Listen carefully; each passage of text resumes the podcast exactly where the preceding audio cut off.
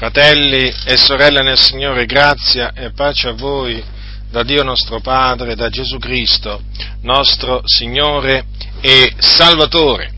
Apostolo Paolo, apostolo e dottore dei gentili, così lui ha detto e così noi crediamo fermamente, fu costituito apostolo e dottore per noi gentili. Dico, l'apostolo Paolo scrivendo ai santi di Efeso, dopo aver detto loro che erano stati, per la grande misericordia di Dio, vivificati pure loro, pure loro che erano un tempo, erano stati un tempo morti nei loro, eh, nei loro falli e nelle loro trasgressioni,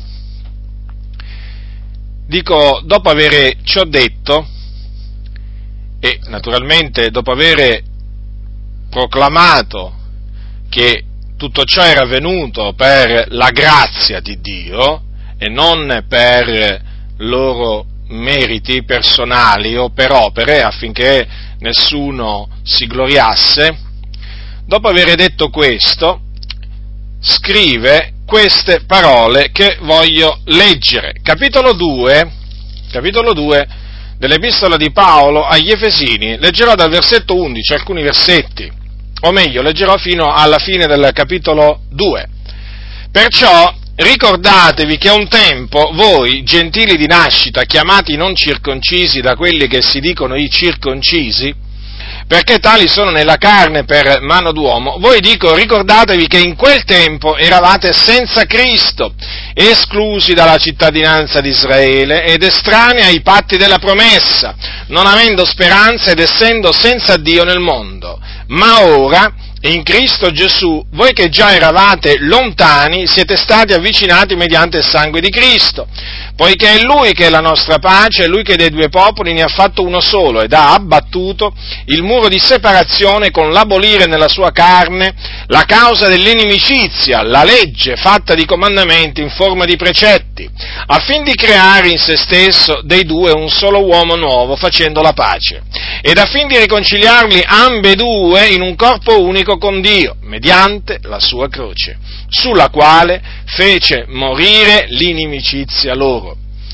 E con la sua venuta ha annunziato la buona novella della pace a voi che eravate lontani e della pace a quelli che erano vicini, poiché per mezzo di lui e gli uni e gli altri abbiamo accesso al Padre in un medesimo spirito. Voi dunque non siete più né forestieri né avventizi, ma siete concittadini dei santi e membri della famiglia di Dio, essendo stati edificati sul fondamento de, degli apostoli e dei profeti, essendo Cristo Gesù stesso, la pietra angolare sulla quale l'edificio intero, ben collegato insieme, si va innalzando per essere un tempio santo nel Signore. Ed in lui voi pure entrate a far parte dell'edificio che ha da servire di dimora a Dio per lo Spirito. Ecco dunque che cosa ha fatto l'Apostolo Paolo. Ha ricordato, ha ricordato a quei credenti che erano gentili di nascita, che cosa erano prima di conoscere Dio, o meglio prima di essere conosciuti da Dio erano senza Cristo in quel tempo, eh? notate bene l'espressione in quel tempo, erano senza Cristo, esclusi dalla cittadinanza di Israele ed estranei ai patti della promessa, non avendo speranza ed essendo senza Dio nel mondo. Ora, queste parole che lui scrisse a quei fratelli, a quei santi, che erano gentili di nascita, fratelli, le ha scritte a noi. Io quando leggo queste parole, quelle parole le sento dirette personalmente, direttamente a noi, perché anche noi siamo gentili di nascita. Che cosa significa essere gentili di nascita? Significa non essere ebrei di nascita, questo significa, cioè praticamente appartenere alle nazioni, perché poi la, la parola, eh, il termine gentili significa questo. Deriva da una parola che significa nazioni. Noi apparteniamo per nascita alle nazioni, alle genti, alle genti. E in altre parole, non apparteniamo, non apparteniamo per nascita eh, al popolo di Israele. Al, non apparteniamo, ecco, per quello appunto lui ci chiama l'Apostolo Paolo gentili di nascita e dunque gli ricorda quello che erano stati in quel tempo, quale tempo? Quello in cui seguivano l'andazzo di questo mondo il periodo in cui praticamente noi seguivamo l'andazzo di questo mondo, seguivamo il principe della potestà dell'aria, di quello spirito che opera al presente negli uomini ribelli. Ecco quale eh, era il, il tempo eh, in cui noi eravamo senza Cristo, il tempo nel quale vivevamo ubbidendo alle voglie della carne, dei pensieri e eravamo per natura figliuoli di Dio. Quindi in quel tempo eravamo senza Cristo eravamo esclusi dalla cittadinanza di Israele, d'altronde non, face, non facevamo parte eh, per nascita del, della nazione di Israele e eravamo estranei ai patti della promessa perché non, da, non, non, ci furono dati a noi, a noi gentili, i patti della promessa. Eh, infatti, voi sapete eh, che il, il Signore rivelò, rivelò eh, i suoi patti li rivelò agli israeliti, agli israeliti. Non solo gli rivelò il primo patto, quando il Signore scese sul monte Sinai, fece con Israele un patto patto, che appunto è chiamato il primo patto. Ma il Signore rivelò, eh, rivelò loro anche il secondo patto, perché lo predisse tramite i profeti che avrebbe fatto, che erano ebrei di nascita, eh, che avrebbe fatto un secondo patto, un nuovo patto con eh, la casa di Israele e di Giuda, e poi quando arrivò la pienezza dei tempi, il Dio fece, stabilì questo patto con, casa, con, gli israeliti, con gli ebrei, patto, vi ricordo, di cui è mediatore Cristo Gesù. Noi eravamo estranei ai patti della promessa, fratelli nel Signore, noi eh, eravamo estranei a tutto quello che il Signore aveva rivelato al, al, popolo, al popolo di Israele eh, dobbiamo sempre considerare questo, fratelli, perché alcune volte noi ci dimentichiamo veramente di che cosa eravamo, noi ce lo dimentichiamo. Ecco perché la scrittura dice ricordatevi, ecco cosa dice un comandamento, ricordatevi che un tempo noi, gentili nascita, eravamo questo, eravamo questo, fratelli nel Signore. E d'altronde, non facendo parte del popolo di Israele, chiaramente noi eravamo estranei alla parola di Dio, eravamo estranei alla volontà di Dio.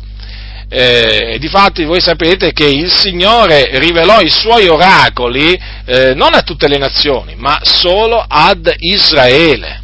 E talvolta con molta, con molta facilità noi gentili di nascita parliamo come se noi fossimo sempre stati a conoscenza eh, diciamo della parola, della parola del Signore eh, eh, ma non è così, fratelli, non è così assolutamente, perché eh, vi ricordo eh, che il, il, Signore dice che Egli ha fatto conoscere la sua parola a Giacobbe, i suoi statuti e i suoi decreti a Israele.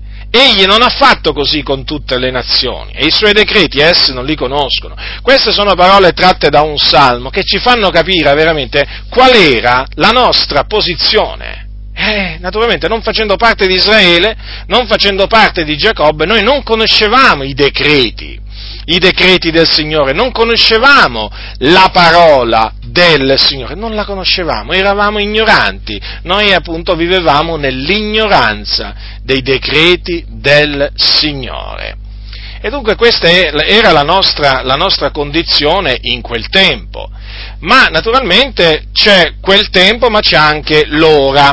Infatti poi dice l'Apostolo Paolo, ma ora, ecco, chiaramente adesso la situazione, la situazione è cambiata. È cambiata perché noi che eravamo lontani siamo stati avvicinati appunto mediante il sangue, il sangue di Cristo. Cosa significa questo? Che in Cristo Gesù noi, eh, gentili, eh, noi gentili di nascita siamo entrati praticamente eh, siamo entrati a far parte del popolo, del popolo del Signore, in quanto Dio dei due popoli ne ha fatto uno solo e ha abbattuto naturalmente per rendere appunto, dei, per fare dei due popoli un popolo solo, ha dovuto abbattere l'impedimento che si ergeva, che creava questa eh, divisione. Infatti ha abbattuto questo muro di separazione, in che maniera abolendo appunto la legge fatta di comandamenti in forma, in forma di precetti. Dunque, ecco perché noi gentili ora siamo un solo popolo assieme a quella parte degli ebrei di nascita che hanno creduto nel Signore Gesù Cristo, quindi che hanno riconosciuto in Gesù di Nazareth il Messia che era stato promesso dai profeti e dunque colui che è venuto a morire per i nostri peccati ed è morto per i nostri peccati ed è risuscitato per la nostra giustificazione. E questo è, diciamo, è avvenuta, questa diciamo, unione, questa unione compiuta da Dio, è potuta avvenire avvenire in, eh, in virtù appunto del sacrificio espiatorio di Gesù Cristo, mediante il quale noi siamo stati riconciliati con Dio in un corpo unico. Tutto ciò è avvenuto mediante la croce. Ecco perché la croce è di fondamentale importanza, perché oltre ad aver, ad aver abbattuto il muro di separazione che c'era tra noi e Dio, costituito dai peccati, ha contribuito in maniera veramente eh, fondamentale ad abbattere quel muro di separazione che si ergeva tra noi e gli, e gli ebrei ebrei. E difatti noi adesso, assieme agli ebrei di nascita, che molti diciamo eh, eh, oggi diciamo chiamano comunemente ebrei messianici, formiamo un tutt'uno, formiamo un, un unico corpo, formiamo un unico, un unico, popolo. Quindi l'inimicizia che c'era sia tra noi gentili e Dio, e sia quell'inimicizia che esisteva tra noi e gli ebrei di nascita, è stata annullata, è stata annullata da Cristo Gesù sulla croce mediante il suo sacrificio. E dunque l'Apostolo Paolo poi spiega il perché appunto noi non siamo più né forestieri né avventizi.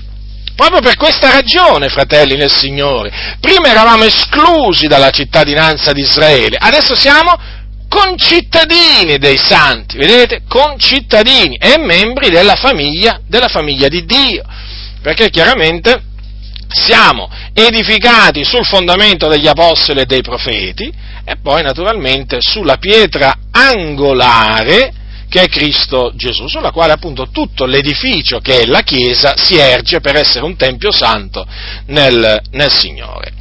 Ora, l'Apostolo Paolo, dopo avere, mh, mm, dopo avere detto queste cose, prosegue nel capitolo 3 e eh, dice queste parole, prima appunto di, eh, di dire qual era la sua preghiera che lui rivolgeva a Dio per quei santi, dice queste ragioni dice, dice queste, queste, cose. Ascoltatelo, leggerò alcuni versetti capi, del capitolo 3, dal, dal, dal versetto 1. Per questa cagione io Paolo, il carcerato di Cristo Gesù, per voi o gentili, poiché senza dubbio avete udito di quale grazia Dio mi abbia fatto dispensatore per voi, come per rivelazione mi sia stato fatto conoscere il mistero, di cui più sopra vi ho scritto in poche parole, le quali leggendo potete capire la intelligenza che io ho del mistero di Cristo, il quale mistero nelle altre età non fu dato a conoscere ai figlioli degli uomini, nel modo che ora per mezzo dello Spirito è stato rivelato ai santi, apostoli e profeti di Lui.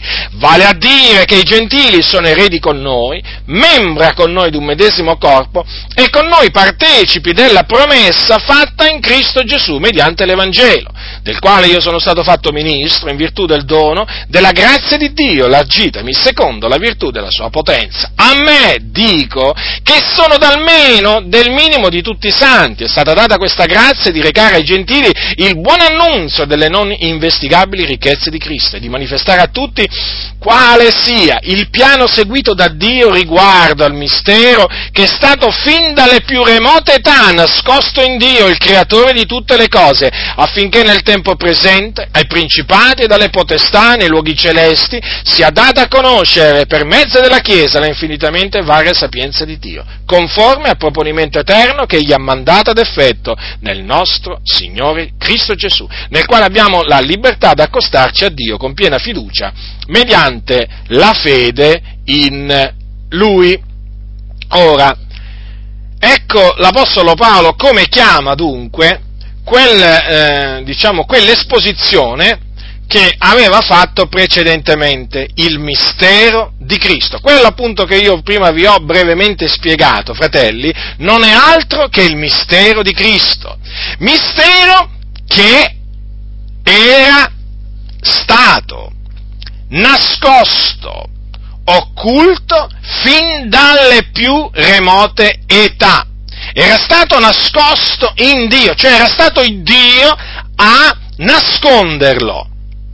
E difatti, e difatti, sempre l'Apostolo Paolo, parlando ai Colossesi, cosa dice? Lo chiama il mistero che è stato occulto da tutti i secoli e da tutte le generazioni. Voi sapete, la Bibbia dice gloria di Dio nascondere le cose. Il Dio non è solo un Dio che si nasconde, ma un Dio anche che nasconde le cose. Naturalmente le nasconde per poi rivelarle a suo tempo, nel tempo da Lui prestabilito. Noi sappiamo che Dio ha fatto ogni cosa bella a suo tempo. Vedete, quando è arrivato il momento da lui stabilito, Dio che cosa ha fatto?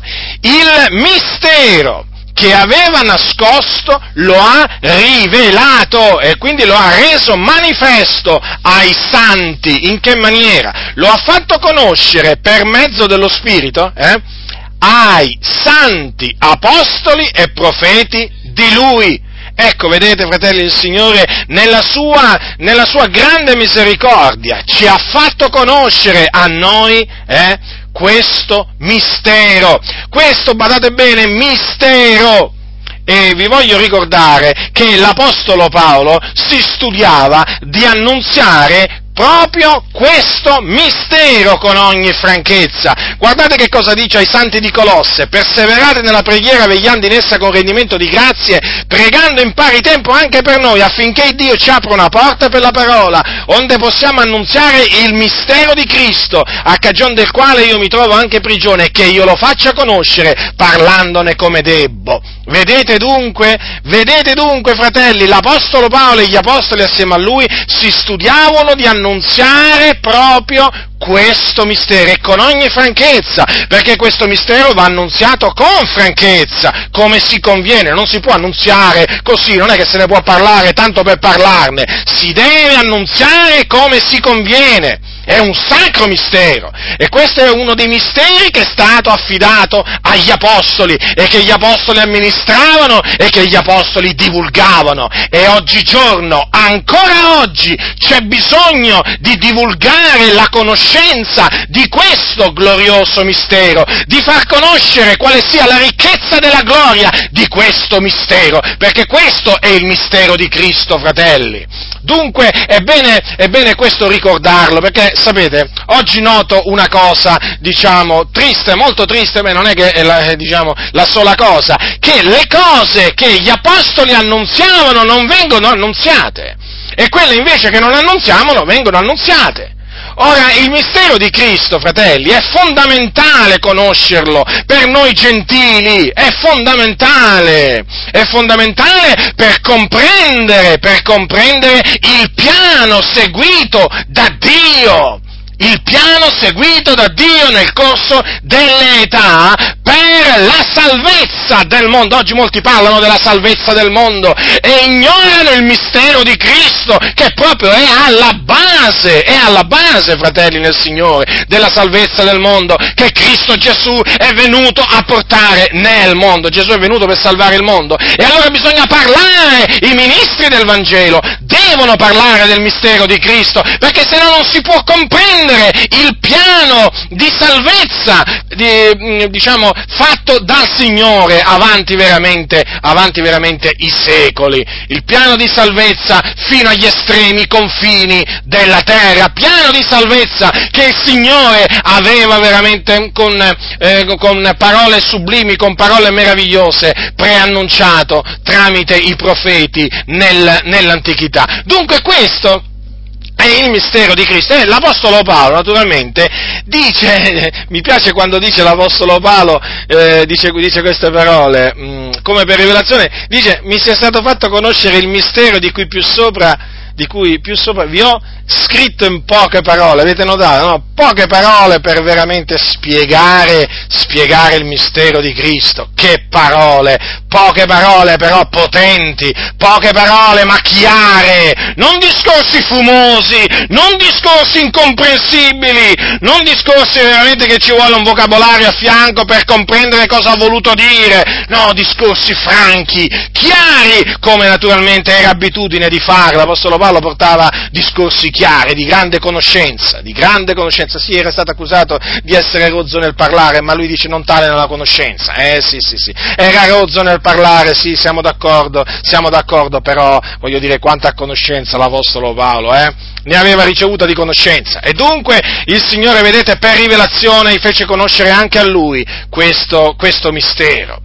E Paolo, diciamo, poi eh, ci torna su nella, mm, in, su questo mistero dicendo praticamente in che cosa consiste e quindi spiega, spiega o conferma quello che appunto aveva detto eh, precedentemente. Dice così, al versetto 6, capitolo 3 degli Efesini, vale a dire, vale a dire, cioè, vuol dire, cioè, che i gentili, naturalmente ricordatevi sempre che quando Paolo parlava, parlava da ebreo di nascita, eh? lui era ebreo di nascita, vi ricordate, no? della tribù di Beniamino, ebreo d'ebrei dice in un posto, no? lui chiaramente parlava diciamo da parte ebraica, no? e diceva così, che i gentili sono eredi con noi, membra con noi d'un medesimo corpo e con noi partecipi della promessa fatta in Cristo Gesù mediante l'Evangelo. Ecco, fratelli, ecco il mistero di Cristo in che cosa consiste. Quando diciamo il mistero di Cristo, eh, che cosa vogliamo dire? Che noi gentili siamo eredi con gli ebrei, fratelli. Siamo eredi con gli ebrei, naturalmente ubbidienti, certamente non con quelli disubbidienti. Ma eredi di che cosa? Eredi di che cosa? L'Apostolo Pietro dice che noi siamo eredi della grazia della vita e lo scrittore agli ebrei, agli ebrei parlando, di, parlando di, eh, di, eh, di Noè, dice queste parole eh, capitolo 11, versetto 7. Per fede Noè, divinamente avvertito di cose che non si vedevano ancora, mosso da pio timore, preparò un'arca per la salvezza della propria famiglia e per essa fede condannò il mondo e fu fatto erede della giustizia che si ha mediante la fede. Ecco, fratelli nel Signore, Ecco di che cosa siamo stati fatti eredi, della giustizia che si ha mediante la fede, cioè la giustizia di Dio basata sulla fede. Ecco perché siamo giustificati, noi gentili in Cristo Gesù, perché abbiamo ottenuto da Dio nella sua grande misericordia questa giustizia basata sulla fede, non sulle opere, affinché nessuno si glori. E questa giustificazione, questa giustificazione che ci è stata impartita e di cui noi, diciamo, eh, abbiamo beneficiato e beneficiamo, era stata, e eh, di cui ne beneficiamo ancora oggi, eh, eh, era stata predetta da Dio ad Abramo quando gli disse in te saranno benedette tutte le genti o nella tua progenie. E di fatti è proprio così. È proprio così, in Cristo Gesù, in Cristo Gesù noi abbiamo ottenuto la benedizione d'Abramo che non è altro che la giustificazione eh, mediante, mediante, la fede. Questa è la benedizione d'Abramo che il Signore aveva promesso poi di spandere a tutti i gentili e quindi a tutte le nazioni. Quindi non era riservato solamente a coloro che erano nati in seno al popolo ebraico, ma era anche destinato tutto ciò anche a quanti il Signore avrebbe chiamato poi tra le nazioni. E tra quei chiamati ci siamo pure noi per la grazia dell'Iddio vivente. E dunque vedete, noi siamo eredi della grazia della vita, siamo eredi della giustizia che si ha mediante la fede, fratelli nel Signore, ma considerate di che cosa siamo stati fatti eredi. E poi eredi di tutte le cose, già eredi di tutte le cose. Vi ricordo che l'Apostolo Paolo dice ai santi,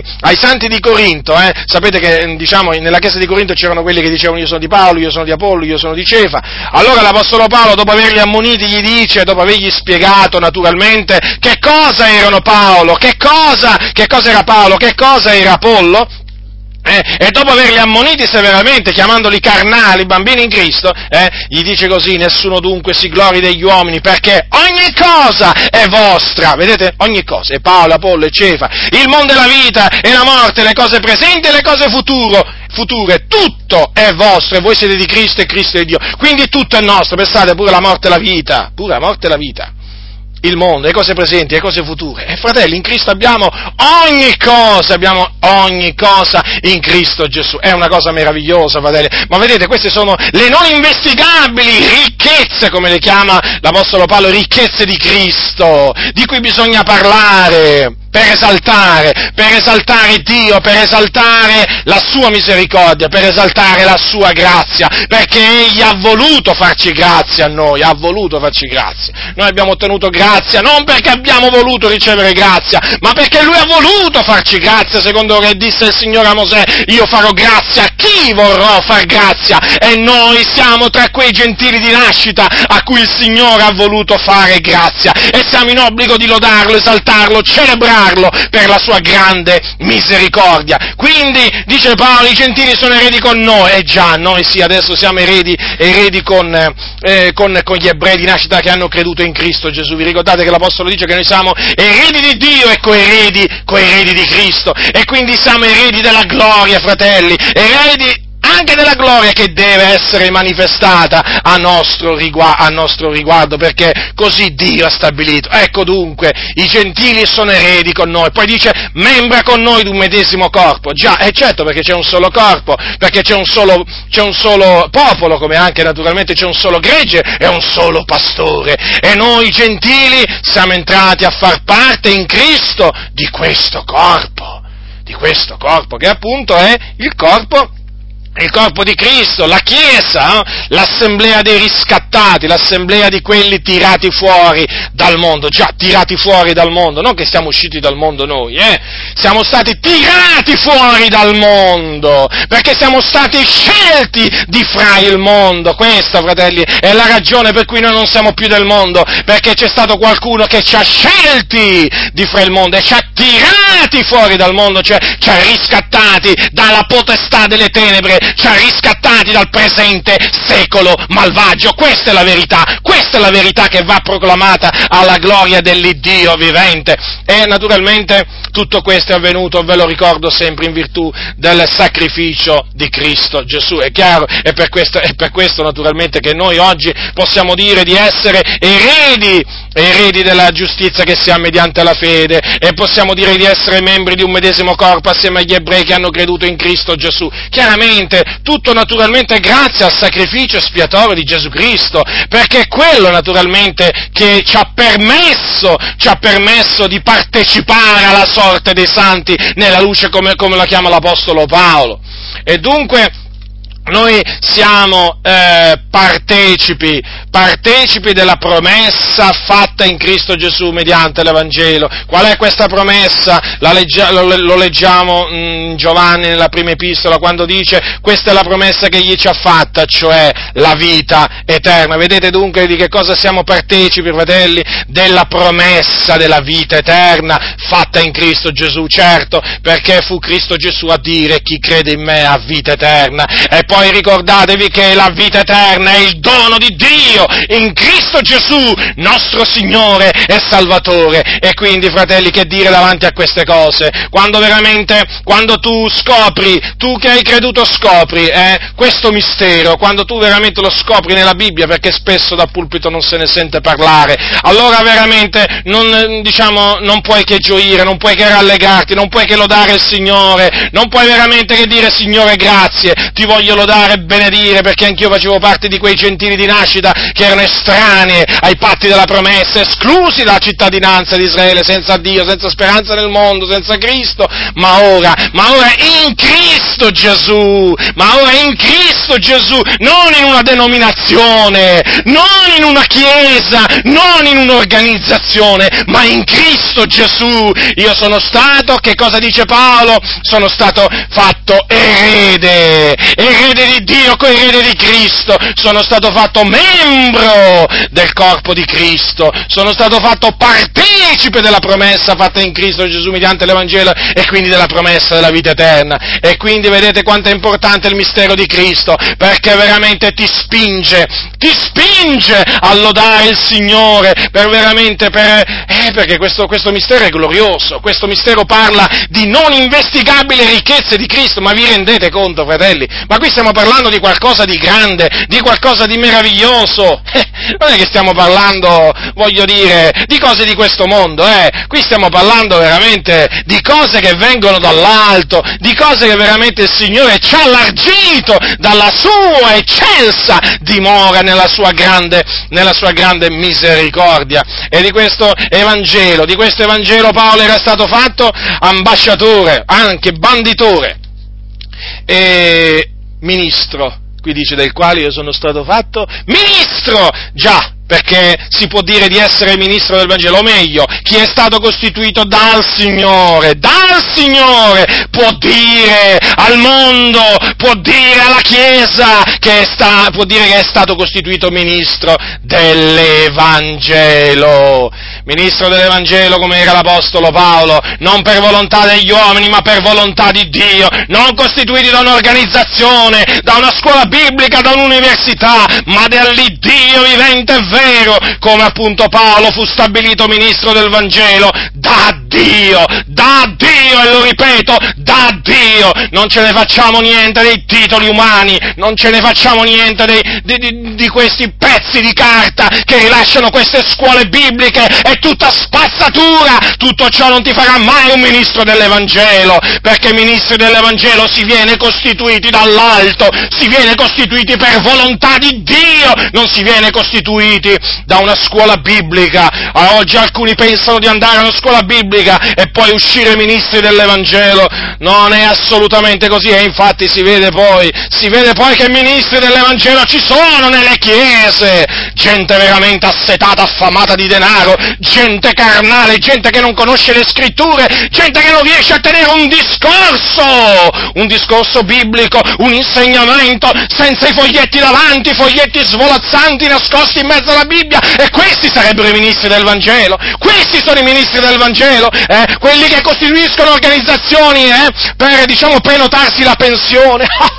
oh, fratelli del Signore, cosa ho dovuto sentire? E questi sarebbero i ministri del Vangelo, ma questi sono dei buffoni, questa è gente che serve il proprio ventre, questa gente non sa cosa significa essere ministri del Vangelo, questi sì sono ministri del loro stomaco, ma non dell'Evangelo, ma considerate voi, il Signore ha detto agli apostoli quando li ha, manda- li ha mandati, no? di, non, di, non, preoccuparsi, appunto il Signore esor- gli esortò a non essere ansiosi di quello che avrebbero mangiato e bevuto, e questi, questi sono ansiosi già di quando andranno in pensione, questi già si preoccupano della loro pensione, come ministri del Vangelo, ma questi veramente sono ridicoli, sono ridicoli questi uomini, io li chiamerei veramente, io li chiamerei semplicemente persone ridicole, ma guardate l'Apostolo Paolo, ma prendete ad esempio l'Apostolo Paolo, come parlava, come agiva, quello era un ministro del Vangelo. Certo, non è che tutti abbiamo ricevuto la grazia dell'Apostolo Paolo, anche tra noi ministri, questo è vero, questo è vero,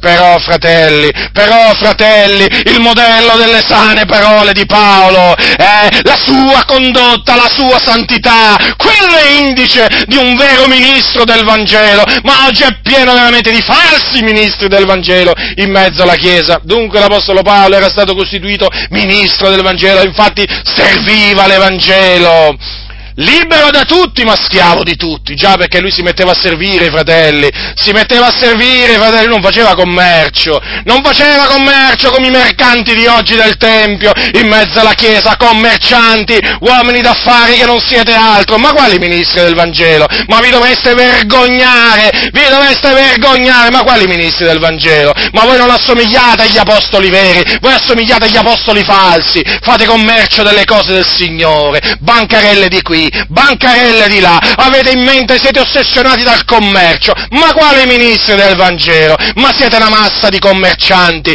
di uomini d'affari veramente, di uomini d'affari, ma quali ministri del Vangelo?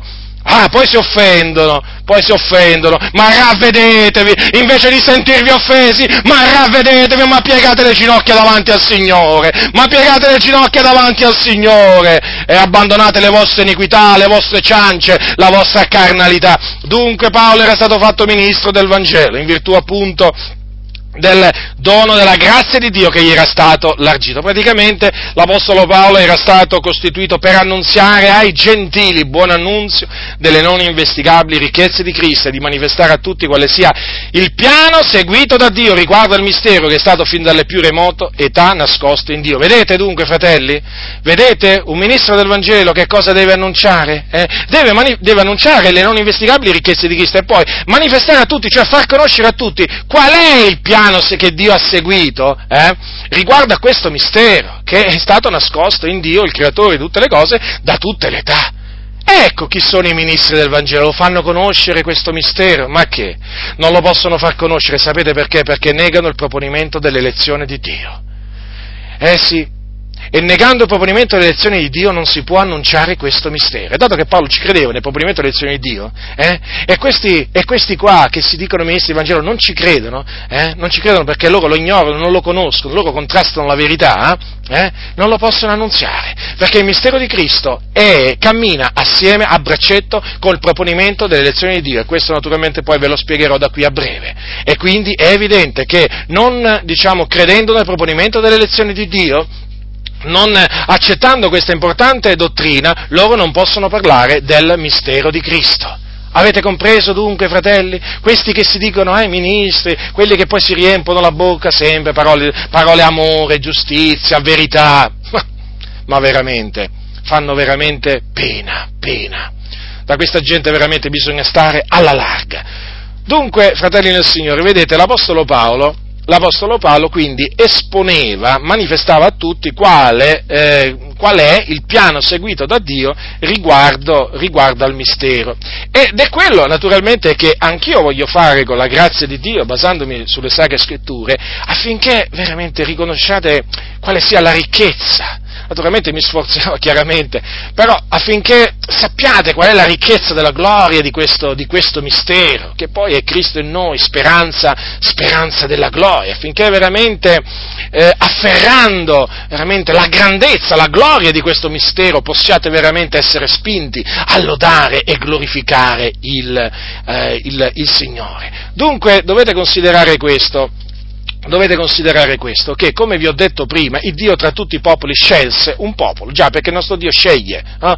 Alcuni dicono, ah, noi abbiamo il libero arbitrio, noi facciamo quello che vogliamo, noi facciamo le nostre scelte, e si dimenticano sempre però che anche Dio fa le, fa le sue anche Dio fa le sue scelte, ha fatto le sue scelte, solo che delle scelte di Dio è meglio non parlare perché poi naturalmente creano grande turbamento in mezzo a queste, mezzo a queste chiese, perché delle scelte umane naturalmente a piacimento ne parlano, ma delle scelte di Dio, eh, meno se ne parla e meglio è, ma sempre per la stessa ragione naturalmente, perché questi non hanno capito niente, questi qua veramente della sovranità di Dio non hanno capito niente, questi si sono fatti un, un Dio a loro immagine e somiglianza. E le cose vanno dette così. Allora Dio tra tutti i popoli scelse Israele, questo popolo naturalmente che discendeva da Abramo e da Isacco.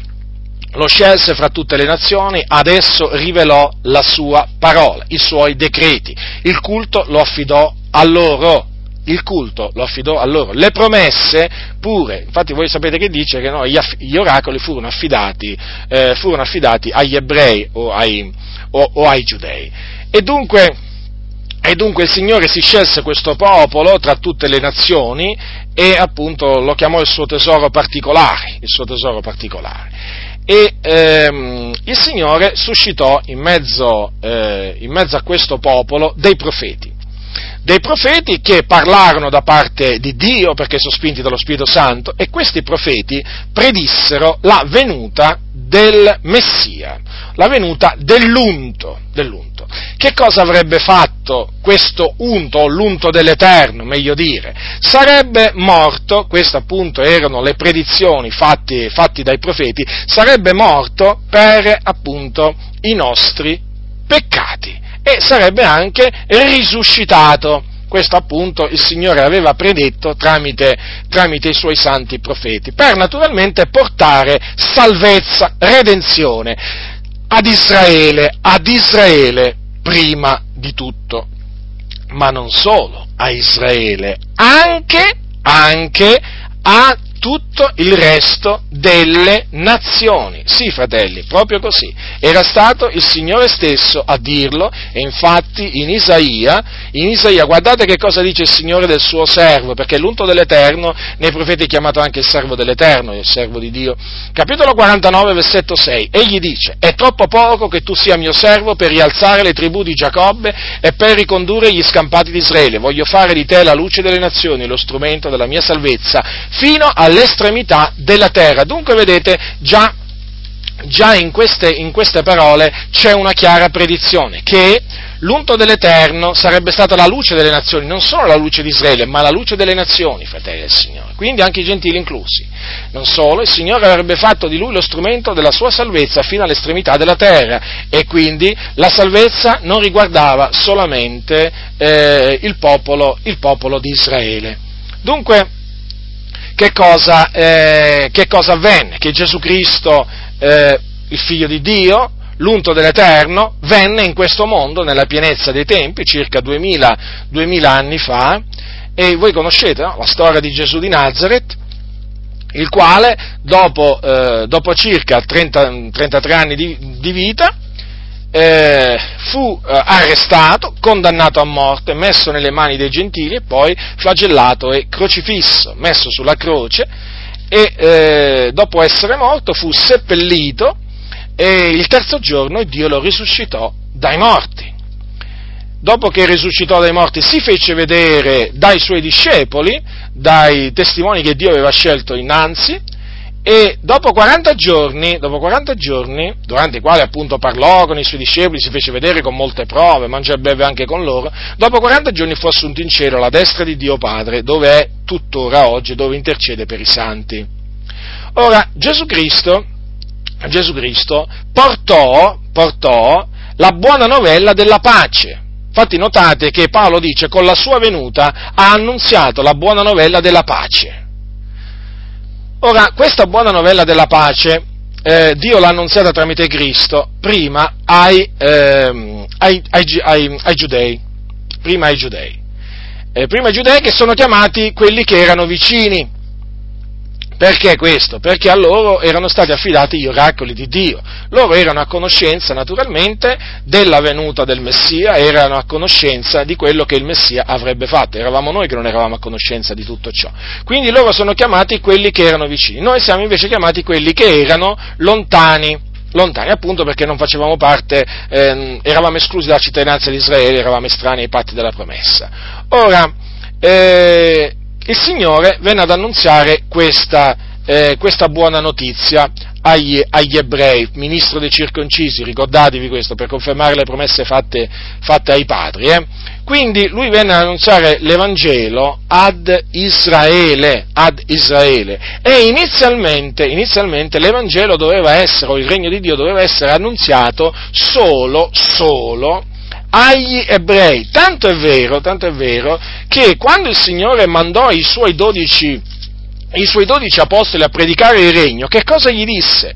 Gli disse così, non andate fra i gentili, voi lo trovate in Matteo capitolo 10 versetto 5, non andate fra i gentili e non entrate in alcuna città dei Samaritani, ma andate piuttosto alle pecore perdute della casa di Israele. Notate dunque, cioè praticamente la, eh, la priorità l'avevano le pecore perdute della casa di Israele. Questo naturalmente è così, perché Dio aveva decretato così. Ecco, vedete, non li mandò tra i gentili, eh, no, li manderà dopo, li manderà dopo dopo, certo, quando, dopo che sarà risuscitato. Però vedete, durante il suo ministero terreno, Gesù non mandò i suoi apostoli fra i gentili, eh?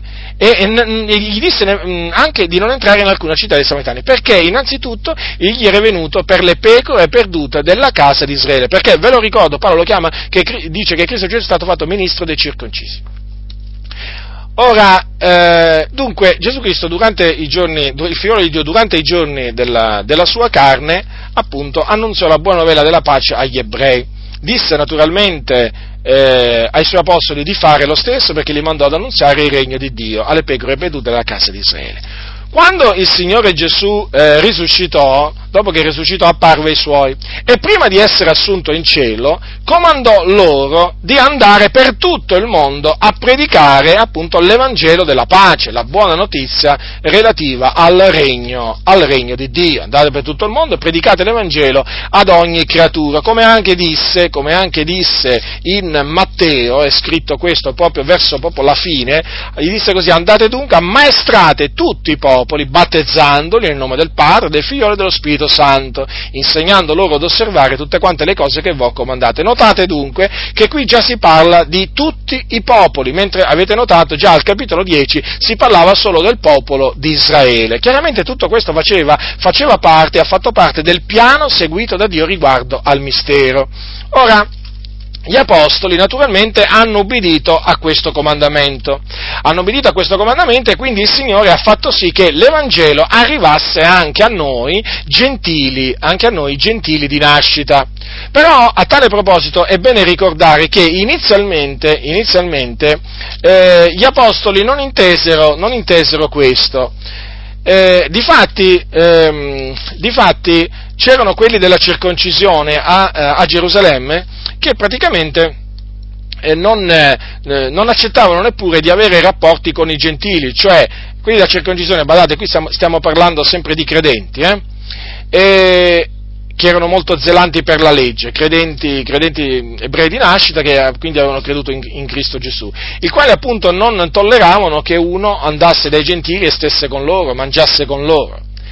E quindi eh, il Signore che cosa fece? Il Signore chiamò, scelse tra gli apostoli, ancora una volta il Signore sceglie, vedete? È, stesso, è Pietro che l'ha detto questo, eh? lo dirà lui diciamo, durante la, la, l'assemblea che si tenne a Gerusalemme. Dice, voi sapete che fin dai primi giorni Dio scelse fra voi me affinché dalla bocca mia i gentili udessero la parola del Vangelo e credessero. Vedete, chi scelse il Signore è Pietro. D'altronde chi può dire poi al Signore che fai o che hai fatto male? Il Signore fa le sue scelte, le sue scelte sono sempre giuste, sono sempre giuste. Quantunque magari noi non possiamo comprenderle, ma vi posso assicurare che sono sempre giuste. Quindi il Signore scelse Pietro per eh, far annunziare, far sentire ai gentili il suo Evangelo. E difatti voi sapete che lo mandò a casa di Cornelio, che era un centurione, un centurione. Credette sia mediante la predicazione di Pietro, eh, eh, credettero sia credette Cornelio ma anche tutta, anche tutta la, sua, eh, la, sua, casa. Ma per portare l'Evangelo ai gentili il Signore non scelse Pietro, perché Pietro, il Signore operò in Pietro per farlo apostolo della circoncisione, cioè apostolo degli ebrei, questo viene detto nei Galati. Eh? Eh, quello naturalmente, quella scelta che Dio fece inizialmente servì naturalmente per sbloccare un po' la situazione, per la situazione nella Chiesa a Gerusalemme, la Chiesa nella Giudea, perché si erano fatti questa idea praticamente che la salvezza era, era diciamo tutto un affare eh, ebraico, capite? E quindi erano, erano, esclusi, erano, esclusi, i gentili. Tanto è vero che quando, eh, che quando, Pietro ebbe quella visione, vi ricordate quella visione in cui appunto vide quella cosa simile a un gran lenzuolo? No? Cosa gli disse il Signore? Quel gran lenzuolo era pieno di... Allora dice così, una certa cosa simile a un gran lenzuolo, ecco, simile, eh? dice che veniva calato in terra dai quattro capi, dice in essi erano dei quadrupedi, dei rettili della terra, degli uccelli del cielo di ogni specie. Una voce gli disse, levati Pietro, ammazza e mangia. Ma Pietro rispose in un modo, Signore, perché io non ho mai mangiato nulla di immondo né di contaminato. E una voce gli disse di nuovo la seconda volta le cose che Dio ha purificato non le far tu immonde, e questo avvenne per tre volte e subito il lenzuolo fu ritirato in cielo. Pietro sul momento non comprese quella visione, ma la comprese poi quando arrivò a casa, a casa di Cornelio, no? a casa di quei gentili. Infatti disse, infatti disse, eh, disse così, eh, dice, dice così, in verità comprendo che Dio non ha riguardo alla qualità delle persone, ma che in qualunque nazione chi lo, do, chi lo teme ed opera giustamente gli è accettevole. Certo, lo comprese poi naturalmente quando arrivò ehm, a casa eh, a casa di Cornelio. Beh, grazie a Dio che lo, lo comprese, anche, ah, peraltro poi lui ebbe una, una disputa, una disputa poi quando lo, vennero a sapere che lui era stato là da dei gentili e però lui naturalmente spiegò come erano andate le cose sin, sin, dal principio e naturalmente poi si acquetarono anche quelli della circoncisione, di, glorificando il Dio e poi dicendo il Dio dunque ha dato il ravvedimento anche ai gentili affinché abbiano vita. Questo fu necessario dunque a Gerusalemme eh, a livello locale per fare comprendere agli apostoli, per fare comprendere alla Chiesa di Gerusalemme che l'Evangelo andava annunziato anche ai gentili e che il Signore aveva decretato di trarre un popolo per il suo nome anche dai gentili e quindi son, il Signore non aveva decretato di chiamare alcuni solo de, de, dal mezzo del popolo ebraico ma anche dal mezzo dei gentili. E dunque, vedete, fratelli del Signore, il Signore intervenne personalmente per fare comprendere questo. Ma vi dicevo prima, appunto, vi stavo dicendo che il Signore non costituì l'Apostolo Pietro ministro dei gentili, quantunque il Signore scelse all'inizio lui, vedete, tra gli Apostoli, là, per, affinché i gentili sentissero l'Evangelo per bocca sua e credessero. Il Signore scelse, scelse Paolo da Tarso, o meglio Saulo da Tarso. Fu lui che il Signore costituì ministro, ministro eh, degli incirconcisi, eh, o, meglio, o meglio apostolo, apostolo dei gentili apostolo dei gentili. E lui, naturalmente, il Signore poi eh, lo chiamò sin dall'inizio e gli rivelò sin dall'inizio che questo era il suo piano, il suo decreto nei suoi confronti e poi naturalmente il Signore lo mandò alle nazioni perché adempì quello che aveva decretato, aveva decretato nei suoi, nei suoi confronti. E noi notiamo già, noi notiamo già questo, questa cosa molto importante, che il Signore aprì la porta della fede ai gentili tramite Paolo e Barnaba durante loro, il, quel viaggio che loro fecero assieme, che fecero assieme naturalmente per decreto di Dio, perché Dio volle che fossero appartati ad Antiochia e naturalmente eh, per un'opera per la quale, appunto, alla quale li aveva chiamati e poi naturalmente loro furono mandati da dallo, Spirito, dallo, Spirito, Santo. E nelle, eh, nelle, zone in cui furono mandati loro fondarono delle chiese, annunciarono l'Evangelo eh, tra i gentili e non solo tra gli ebrei, eh, badate bene, inizialmente tra gli ebrei, però dopo gli ebrei diciamo, li rigettarono e loro allora si rivolsero ai gentili. E fu così che il Signore aprì la porta della fede anche ai gentili. Difatti, quando poi eh, loro eh, diciamo, ritornarono ad Antiochia, da dove erano stati raccomandati alla grazia di Dio per l'opera che avevano compiuto, cosa c'è scritto? Che quando giunsero là, radunarono la Chiesa e riferirono tutte le cose che Dio aveva fatto per mezzo di loro e come aveva aperto la porta della fede ai gentili. Vedete dunque, il Signore aprì la porta della fede ai gentili tramite gli apostoli Paolo, Paolo e Barnaba. Paolo e Barnaba.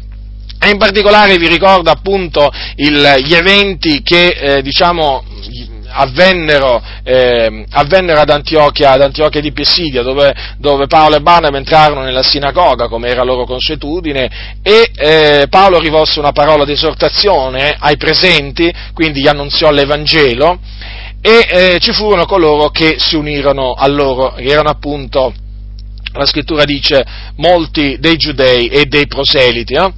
E poi cosa avvenne? Che il sabato seguente, perché le riunioni nella sinagoga eh, avvenivano il sabato, come ancora oggi, eh, quasi tutta la città si radunò per udire la parola del Signore. Però cosa avvenne? Che i giudei, vedendo le moltitudini, perché si erano radunati tante persone, furono ripieni di invidia e allora cominciarono a bestemmiare a contraddire le cose dette da Paolo.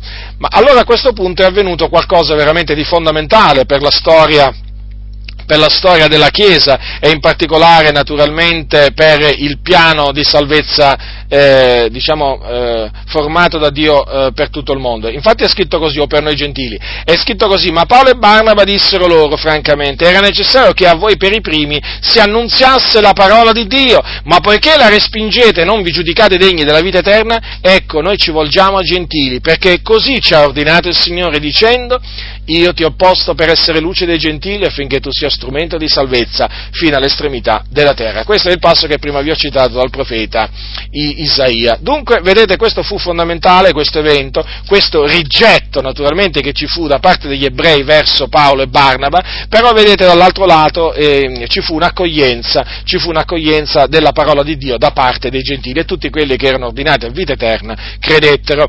E naturalmente qui è importante sottolineare che eh, fu in virtù appunto di questo rigetto proprio manifestato, manifestato dagli ebrei che Paolo e Barnaba furono costretti, furono costretti a volgersi ai gentili e tutto questo naturalmente rientrava, rientrava nel piano del Signore.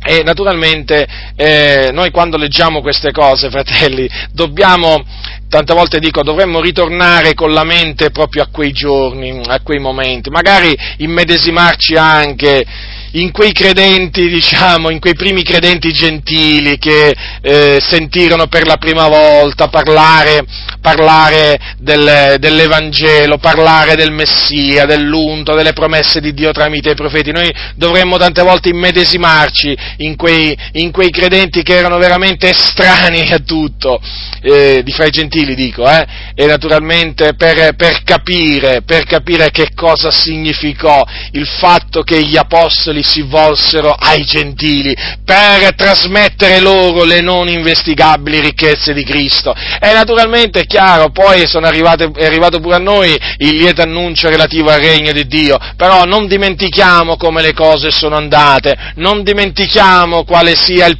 seguito, quale sia stato il piano seguito da Dio, fratelli nel Signore, eh, riguardo a questo mistero, il mistero di Cristo che è stato nascosto eh, da, tutte, da tutte le età, da tutte le generazioni, ma ora è stato manifestato ai santi, ora lo conosciamo, fratelli, lo dobbiamo far conoscere, eh? non è che ce lo dobbiamo tenere per noi stessi, lo dobbiamo trasmettere, lo dobbiamo trasmettere agli altri. Ora, Dunque i gentili, vedete, il Signore aprì la porta della fede ai gentili e i gentili naturalmente entrarono, entrarono dove? Entrarono per la porta, ma perché il Signore gliela aprì, vedete, ancora una volta l'iniziativa la prende il Signore, certo, e quando mai? Quando mai la prende l'uomo? Se noi avessimo dovuto prendere l'iniziativa, fratelli nel Signore, dove saremmo noi? Ma dove saremmo noi? Saremmo dove, dove, eravamo, dove eravamo, invece il Signore ha preso l'iniziativa, quindi ha, port- ha aperto la porta della fede ai gentili e quindi i gentili hanno cominciato ad affluire poi in massa, naturalmente tutti quelli che erano ordinati a vita eterna hanno cominciato a fluire, eh, diciamo, nel popolo, nel popolo di Dio. E tutto questo appunto eh, per, per, decreto, per, decreto, del Signore. Ora, come, come eh, naturalmente potete vedere in questo, in questo evento, in questo evento scritto negli atti, eh, eh, ci fu un rigetto da parte degli ebrei, ci fu un rigetto da parte degli ebrei e naturalmente un'accoglienza da parte dei gentili. E questo era stato eh, predetto dal Signore, cioè praticamente era stato predetto dal Signore che cosa? Che molti giudei avrebbero intoppato nella parola cioè che Israele sarebbe, come dice l'Apostolo, l'Apostolo Paolo, eh, sarebbe caduta, ecco, sarebbe caduta a, affinché la salvezza giungesse ai gentili. Quindi affinché il messaggio della salvezza giungesse a noi gentili era necessario che eh, gli ebrei cadessero, intoppassero nella parola. Eh, e infatti è questo è proprio, è proprio, quello che è avvenuto, anche perché il Signore così aveva, aveva, aveva predetto che molti, molti sarebbero intoppati, molti sarebbero, eh, sarebbero caduti. E tutto questo, fratelli, perché Dio eh, aveva decretato di far giungere la salvezza a noi gentili. Ora, com'è che il Signore ha fatto intoppare gli ebrei? Com'è che li ha fatti cadere affinché la salvezza giungesse a noi gentili? Indurandoli indurandoli o dandogli uno spirito di stordimento, di stordimento, fratelli. Difatti l'Apostolo Paolo, quando parla appunto del, eh, del residuo, del, del, residuo, dice del residuo di Israele, quel rimanente di Israele predestinato da Dio a ottenere salvezza, dice così, quel che Israele cerca non l'ha ottenuto, mentre il residuo eletto l'ha ottenuto e gli altri, ecco, vedete, e qui adesso è fondamentale capire questo passaggio, gli altri sono stati indurati, indurati. secondo che è scritto, questo è scritto ai Romani al capitolo 11, il Dio ha dato loro uno spirito di stordimento degli occhi per non vedere, degli orecchi per non udire fino a questo giorno. Vedete dunque, tutto questo era stato innanzi predetto dal Signore, non solo predetto naturalmente, ma anche eh, determinato. Dunque fu necessario l'induramento di Israele, un induramento parziale naturalmente, perché questo induramento non riguarda tutta la nazione di Israele, ma una, una parte di Israele. Diciamo che la maggioranza degli ebrei è stata indurata e questo già lo si può vedere diciamo, ai giorni degli apostoli, o meglio, già ai giorni di Gesù, mentre Gesù era, mentre il figliolo era sulla terra, già si vedeva appunto che il Signore di mezzo a Israele aveva scelto un gruppo, aveva scelto un gruppo di persone per fargli grazia e aveva indurato, aveva indurato gli altri. Difatti, fratelli nel Signore, io vi ricordo che Gesù chiamò i suoi discepoli piccolo gregge, già piccolo gregge, non è che lo chiamò grande gregge, eh, piccolo gregge. E vi ricordo anche vi ricordo anche che il Signore disse loro che a loro era dato di conoscere i misteri del regno dei cieli, ma quelli di fuori non era stato dato. E Giovanni è stato ancora, il discepolo che Gesù amava, è stato ancora più chiaro, più esplicito da un certo punto di vista, perché il, eh, quando, quando, ha spiegato perché gli ebrei, eh, quantunque avessero visto tanti miracoli fatti da Gesù in loro presenza, non credettero in lui, sapete che cosa dice? Ascoltate che cosa dice Giovanni al capitolo 37, eh sì, capitolo 37, 37, capitolo 12, scusate, versetto 37 di Giovanni, sebbene avesse fatto tanti miracoli in loro presenza, pure non credevano in lui, affinché si adempisse la parola detta dal profeta Isaia, Signore, chi ha creduto a quel che ci è stato predicato? E a chi è stato rivelato il braccio del Signore? Perciò non potevano credere, per la ragione detta ancora di Isaia, egli ha ciecato gli occhi loro, ha indurato il loro cuore, finché non veggano con gli occhi, non intendano col cuore, e non si convertono, e io non li sani. Dunque vedete, il residuo eletto, eh, il residuo eletto, il rimanente, ha ottenuto la giustizia basata sulla fede e quindi ha creduto nel Signore Gesù Cristo, ha creduto che Gesù è il Messia, parlo degli ebrei qua, eh? Ma gli altri sono stati indurati, indurati, d'altronde cosa dice il Signore? Egli ha ciecato gli occhi loro, ha indurato i loro cuori. Tutto questo affinché loro intoppassero, affinché loro cadessero e noi naturalmente ricevessimo la salvezza, cioè fossimo raggiunti dalla salvezza di Dio in Cristo Gesù e credessimo, e credessimo in essa. Vedete? l'accettassimo. Dunque, vedete che cosa faceva parte del piano di Dio anche? L'induramento parziale in Israele, prodotto da Dio, non autoprodotto, sì, eh, fratelli, prodotto da Dio, prodotto da Dio. Dunque, questo induramento, fratelli, eh, di questo induramento bisogna parlare, è fondamentale per poter spiegare il perché la salvezza è giunta a noi gentili. Ma e questo induramento, vi stavo dicendo, fu prodotto da Dio già mentre il suo figliolo era sulla terra, ma continuò, continuò anche al tempo degli apostoli. Difatti è l'apostolo Paolo che ai romani parlava di questo, di questo induramento, perché ancora ai suoi giorni c'erano molti ebrei che Dio aveva indurato e che Dio stava indurando. E tutto questo per, affinché la salvezza la salvezza giungesse a noi, eh, a noi gentili. Ora certo, quando si parla dell'induramento, quando si, si, parla dell'induramento che si è prodotto in Israele, naturalmente per decreto di Dio, alcuni, eh, alcuni si indignano, alcuni si infuriano, e alcuni è come se avessi bestemmiato il Signore perché dicono ma no, non può essere, no, non è che non può essere, è così, è così perché pa, eh, Giovanni lo dice chiaramente perché non potevano credere, quindi sia ai tempi, sia ai tempi di Gesù, sia ai tempi degli Apostoli poi, e sia ai nostri giorni, la maggior parte degli ebrei, fratelli, tuttora non può credere, non può credere per la ragione detta da Isaia, egli ha accecato gli occhi loro ha indurato i loro cuori. Per quale ragione? Affinché non vengano con gli occhi, non intendano col cuore, non si convertono e io non li sani. Quindi il Signore ha compiuto questo affinché loro non siano salvati. Comprendete? Questo l'ha fatto sin da quel tempo, fratelli. Questo è il piano seguito da Dio. E dunque non importa quanto si indignano molti oggi nella Chiesa, considerate voi nella Chiesa nel sentire questo. Comunque sia, Dio rimane sovrano e continua a fare tutto quello che vuole. Sapete, di questi giudizi degli uomini non se ne fa proprio niente il Signore, perché Dio, Dio rimane verace, ma ogni uomo rimane bugiardo. Io, io preferisco credere a quello che Dio dice nella sua parola, anche se è duro da accettare, invece che credere veramente a questi predicatori che si riempiono sempre la bocca d'amore, d'amore, d'amore e poi alla fine presentano un Dio, un Dio praticamente fatto a loro immagine e somiglianza. No, io accetto quello che è scritto nella parola e solo quello che è scritto nella parola del Signore. Dunque vedete, fratelli, quanto, quanto, è importante l'induramento parziale che si è prodotto in Israele. Proprio l'Apostolo Paolo ne ha parlato per spiegare proprio la ragione, o comunque, l, sì, diciamo, il motivo per cui Israele è stato indurato, affinché cadesse quindi la salvezza eh, giungesse a noi. E dunque, perché poi il Signore eh, vi, stavo, vi, ho letto prima quel passo, eh, quel passo in, eh, in, Isaia, eh, dove dice farò di te lo strumento, lo strumento di salvezza per tutte le, fino all'estremità, fino all'estremità, della terra.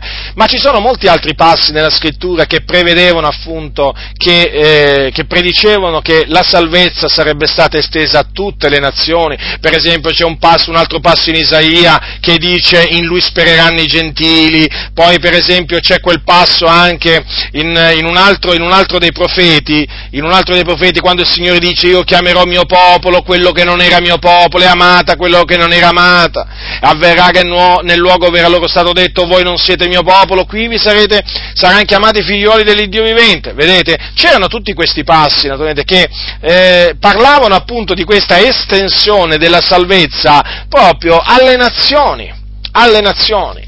Ma perché?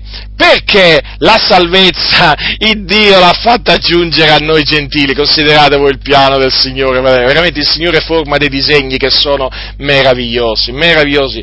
E, e d'altronde un Dio meraviglioso, o meglio, il meraviglioso non può fare che, eh, che eh, disegni meravigliosi.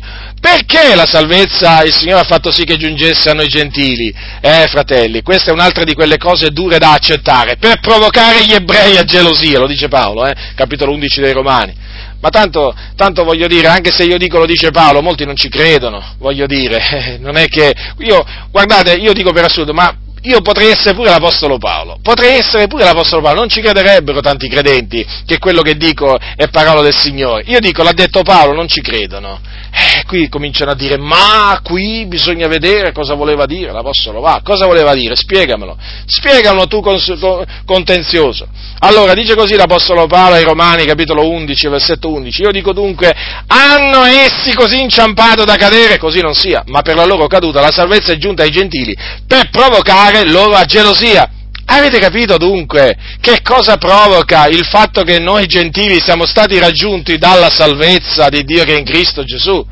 Provoca gelosia negli ebrei, negli ebrei. Come qualcuno dirà, che senso ha tutto questo? C'ha senso, c'ha senso. Tutto quello che il Signore fa ha senso. Eh? Allora, ricordatevi che Dio non è un uomo, eh, come noi, eh? Allora, capitolo, se voi prendete il Deuteronomio, ascoltate il Signore, perché Paolo conosceva le scritture, eh, a differenza di tanti oggi che si dicono ministri del Vangelo e che le scritture non la conoscono, non le conoscono. Allora, capitolo, voglio leggere un passo, eh, un passo dal capitolo, in Deuteronomio, eh, qui andiamo proprio nell'Antico Testamento, guardate che cosa dice il Signore in Deuteronomio capitolo 32, queste, queste parole fanno parte di un cantico chiamato Cantico di Mosè. Allora, ascoltate, capitolo 32, versetto, versetto, versetto, leggiamo dal versetto 19, va? E l'Eterno l'ha veduto e, ha reietto i suoi figlioli, le sue figliuoli che l'avevano irritato e ha detto io nasconderò loro la mia faccia e starò a vedere quale ne sarà la fine, poiché sono una razza quanto mai perversa figliuoli in cui non è fedeltà di sorta. Essi mi hanno mosso a gelosia con ciò che non è Dio, mi hanno irritato con i loro idoli vani e io li muoverò a gelosia con gente che non è un popolo e li irriterò con una nazione stolta. Ora, ora, vedete dunque, fratelli del Signore, perché dunque dico, dicevo prima che quello che il Signore fa ha senso, è come se c'ha senso. Vedete, il Signore ha decretato di usarsi di noi gentili, gentili, eh, di, ehm, di nascita e voi dovreste leggere per capire naturalmente magari un po' meglio quello che, quello che dice l'Apostolo Paolo, quello che pensano gli ebrei, i rabbini ebrei di noi gentili. Ci sono tanti credenti che mh, forse non hanno mai letto il libro di un rabbino ebreo, no? di quelli magari ultraortodossi o ortodossi, no? cioè come parlano di noi gentili, ma voi come pensate che, come pensate che, ci, che ci, considerano? Eh, legge, naturalmente già ci sono degli accenni eh, nel, nel, Nuovo Testamento. Eh, fratelli, ci sprezzano, ci sprezzano. Quindi, perché noi non siamo un popolo, loro sono invece il popolo che Dio ha preconosciuto, il popolo che Dio ha scelto, no? E quindi quando parlano di noi gentili parlano come appunto un popolo che non è popolo praticamente, no? Gente che non è un popolo. E eh, che cosa ha decretato il Signore? Di muovere la gelosia, appunto, come dice il Signore, mh, hm, con gente che non è un popolo. Qui si riferisce a noi, fratelli, considerate già i tempi di Mosè il Signore disse questo.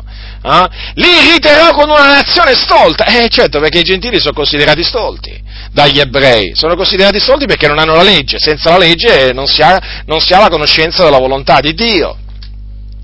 Dunque eh, il Signore eh, ha decretato quindi di far giungere la salvezza nei gentili per provocare a gelosia gli ebrei. In altre parole, fratelli, il Dio si sta tuttora vendicando, vendicando degli ebrei eh, per quello che essi gli fecero nel deserto. Perché l'avevano mosso a gelosia, con che cosa? Con gli idoli, l'avevano fatto arrabbiare con gli idoli, vi ricordate il, il, il vitello d'oro, ve lo ricordate? E Dio si indignò, eh? Dio si infuriò tanto che voleva distruggere in quel momento il popolo di Israele, poi, poi Mosè naturalmente intercedette e Dio, e Dio si pentì del male che aveva pensato di fare al suo popolo, lo avevano irritato, lo avevano mosso a gelosia, e il Signore non dimentica, il Signore non dimenticò questa iniquità.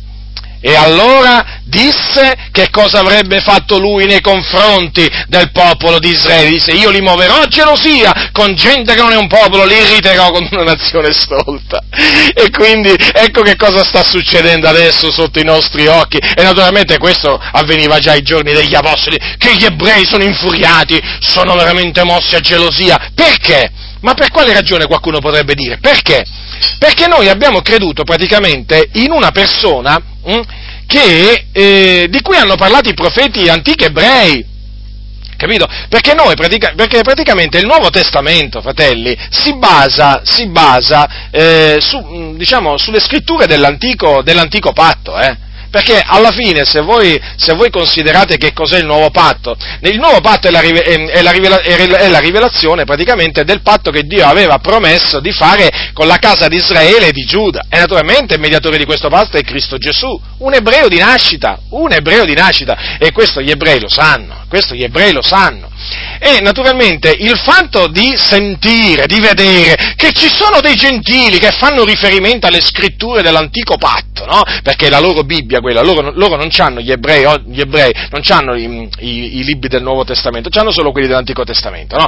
Ma il fatto eh, solamente di vedere che noi gentili, Mm? Noi gentili di nascita, gente veramente considerata senza intelligenza, senza sapienza, gente stolta, eh? gente che non è un popolo. Noi prendiamo i passi dell'Antico Testamento, di Isaia, di Geremia, della legge, della legge di Mosè, per, diciamo, confermare la dottrina di Dio, per confermare il Vangelo, per confermare la messianità di Gesù Cristo, per confermare la divinità di Gesù Cristo di questo, diciamo, loro connazionale, no? diciamo, dal loro punto di vista, loro sono mossi a gelosia perché non sopportano tutto ciò, comprendete? Non sopportano tutto ciò. E poi naturalmente nel sentirci dire che Cristo Gesù è superiore a Mosè, perché per loro Mosè è il, diciamo, è il profeta dei profeti praticamente, ma quando ci sentono dire che quell'ebreo di nome Gesù di Nazareth no, è superiore persino a Mosè, eh, si infuriano, si infuriano. Poi non ne parliamo quando sentono dire che quell'ebreo eh, di nome Gesù di Nazareth è morto sulla croce per i nostri peccati e noi questo lo confermiamo con i, con i passi dell'antico patto. E non ne parliamo quando quando dicono che è risuscitato, e anche questo lo confermiamo naturalmente con i passi dell'Antico Testamento, si infuriano oltremodo e sono mossi a gelosia. Sono mossi a gelosia, sono praticamente provocati. Eh? Provocati da Dio a gelosia. Ecco la vendetta del Signore. Quando noi diciamo che Dio è un vendicatore, fratelli, eh, eh, diciamo la verità perché è scritto, Dio è un vendicatore. E poi eh, non tiene i colpevoli per innocenti, gliela fa pagare, gliela fa pagare anche a distanza di tanto tempo, ma gliela fa pagare i colpevoli. E vedete dunque, a, a distanza di tanto tempo, il Signore provoca, provoca il popolo che egli ha preconosciuto, lo provoca gelosia. Tramite chi? Tramite noi tramite noi gentili in Cristo Gesù, perché noi siamo in Cristo Gesù, eh?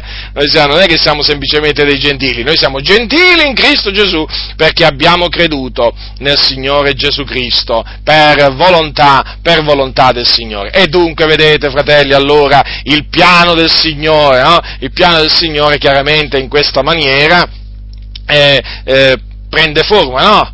Man mano che uno lo spiega, chiaramente il piano dell'Eterno prende, prende forma, man mano che il Signore lo attua, il piano il suo piano, eh, naturalmente, eh, mm, diciamo, gli altri lo possono vedere e poi naturalmente apprezzare, perché veramente è un piano, un piano meraviglioso. E dunque, vedete, noi gentili di nascita, che cosa è avvenuto di noi dunque?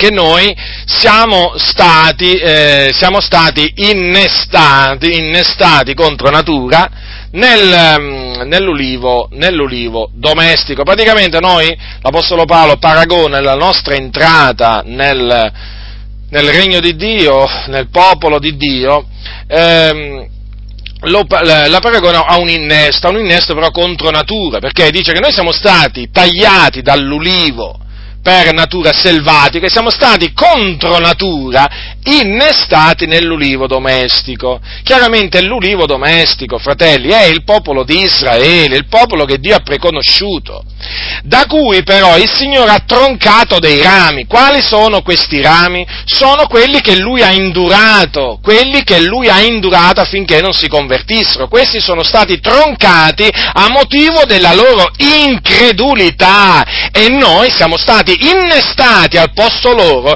mediante la fede, sussistiamo mediante la fede. Dunque che cosa succede? Sapendo questo, noi non abbiamo nulla di che insuperbirci verso gli ebrei che, eh, diciamo, sono disubbidienti e sono caduti, assolutamente niente. Perché? Perché loro sono stati troncati per la loro incredulità e noi sussistiamo per la fede, semplicemente per la fede, che vi ricordo è il dono di Dio, eh? È Dio che ce l'ha donata.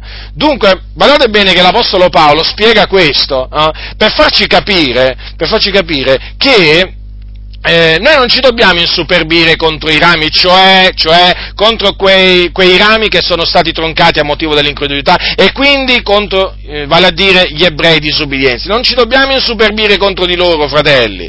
Ma dice Paolo, se ti superbisci sappi che non sei tu che porti la radice, ma la radice che porta te. Avete capito dunque? Cioè praticamente non, eh, non innalzarti perché non c'è proprio nulla di che gloriarti, perché alla fine tu sei un ramo, ma la radice, eh, la radice ebraica, la radice ebraica, fratelli nel Signore, eh. noi siamo dei rami innestati contro natura nell'ulivo, nell'ulivo domestico, e quindi chiaramente noi dobbiamo considerare che la radice che porta noi, noi e non noi che portiamo la radice, giusto? Eh?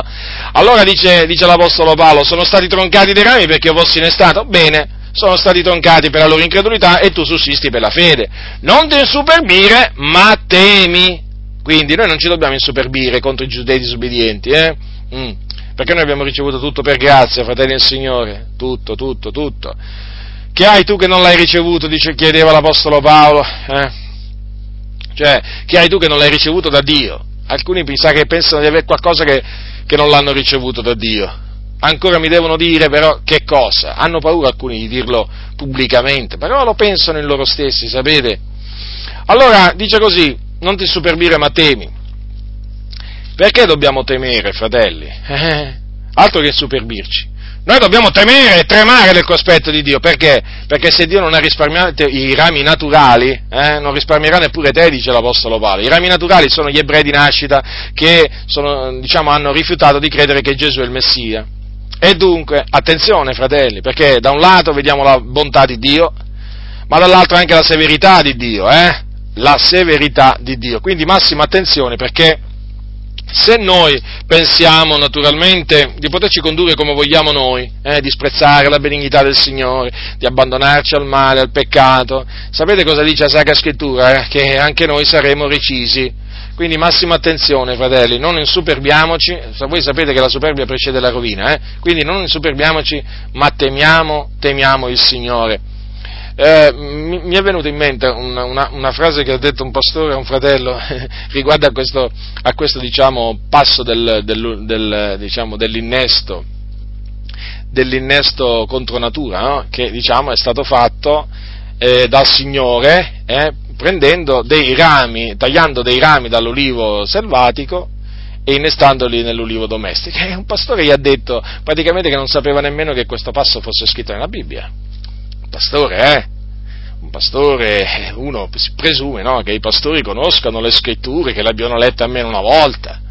Poi, soprattutto il Nuovo Testamento, che è anche molto più breve dell'Antico Patto, uno presume no? che almeno una volta l'abbia letto un pastore il Nuovo Testamento, poi si è fatto la scuola biblica, no? Uno presume che questo veramente la conosca, la scrittura, no, questo se ne è uscito dicendo, sai, io non conoscevo, gli ho citato questo passo, questo fratello, sai, si detto, in verità non conoscevo nemmeno che esistesse questo passo che fosse scritto nella Bibbia.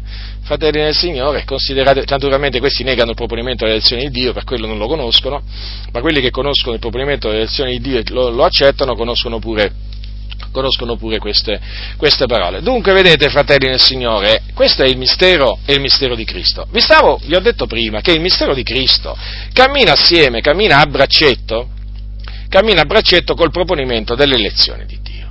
Perché è evidente che nel momento in cui il Signore no, chiama quel gruppo di credenti eh, di ebrei di nascita residuo eletto, questo sottintende, questo sottintende, che c'è stata un'elezione da parte di Dio. Certo, Dio ha scelto, Dio ha fatto una scelta anche in questo caso e ha eletto a salvezza alcuni in Israele, chiamato il rimanente. Il rimanente. Vi ricordate che cosa dice in un passo, dice, eh, citando Isaia, l'Apostolo Paolo, quando anche il numero dei fiori di Israele fosse come l'arena del mare, il rimanente solo sarà salvato. Eh certo perché il Signore eseguirà la sua parola sulla terra in modo definitivo e reciso. Vedete dunque, il Signore, il Signore ha deciso di salvare solamente una parte degli ebrei, il residuo, il rimanente, questo è chiamato ehm, il residuo eletto no? secondo naturalmente, secondo la grazia, è chiamato anche così, un residuo secondo l'elezione della grazia, della grazia, quando dice Paolo, eh, pochi versetti prima, capitolo 11, versetto 5 dei Romani, dice, e così anche nel tempo presente viene un residuo secondo l'elezione della grazia. Questo perché? Perché il Signore fa grazia a chi vuole Lui far grazia, no? Il Signore disse queste parole a, a Mosè, e quindi ha scelto di mezzo a Israele solamente taluni per, eh, fare loro, per, fare loro, grazia. E gli altri? Gli altri sono stati indurati, come vi ho detto prima, perché Dio ha dato loro uno spirito di stordimento. Vedete? Non è che si sono storditi da loro stessi. La Bibbia dice che Dio ha dato loro uno spirito di stordimento. E, e, e degli occhi per non vedere e degli orecchi per non udire, fino a questo giorno. E difatti, tuttora sta succedendo proprio, eh, proprio questo. Allora, da un lato c'è dunque l'elezione, e dall'altro c'è l'induramento, l'induramento naturalmente del, dell'altra, parte, dell'altra parte. E eh, questa elezione questo induramento ovviamente eh, diciamo, eh, c'è anche tra i gentili, perché non è che tra i gentili tutti eh, sono stati scelti dal Signore a salvezza, no, solamente quelli che Lui ha decretato. E Evidentemente se ci sono dei gentili eletti a salvezza, poi ci sono anche quelli che sono stati indurati, come appunto sono stati indurati gli altri degli ebrei, no? i disubbidienti. E quindi vedete, alla fine assistiamo nel mondo intero a un'elezione, cioè al fatto che il Signore fa grazia agli uni e eh, indura gli altri. D'altronde Paolo dice che Dio fa misericordia a chi vuole e indura, e indura chi vuole. Eh? Queste sono sempre sono parole, parole dell'Apostolo Paolo. Certo, eh, qualcuno potrebbe dire, eh, allora c'è, ingi- c'è ingiustizia in Dio. No, non c'è ingiustizia in Dio, perché Dio fa quello che vuole Lui. Dio fa tutto ciò che gli piace, Dio agisce, eh, Dio opera tutte le cose secondo il consiglio della propria volontà. E non c'è nessuno che può dire tu hai fatto male o che fai. Egli è Dio, fratelli nel Signore. E dunque, ecco, vi dicevo, ecco, perché, ecco la ragione per cui molti non parlano del mistero di Cristo, perché, eh, perché dovrebbero parlare dell'induramento che Dio ha compiuto sugli ebrei. Eh, poi, in questo periodo in cui uno appena parla degli ebrei, basta che ne parli in maniera negativa, eh, certamente non è che ne possiamo parlare positivamente in questo caso, no? eh, eh, viene tacciato di, anti, di, essere un antisemita, allora alcune chiese dicono è meglio stare zitti qua, non parliamo di queste cose, ma poi peraltro alcuni non le conoscono nemmeno, nemmeno le vogliono conoscere, non gli interessa, ma sapete, a noi non, inter- a noi non importa niente di, di ciò, nel senso, peggio per loro.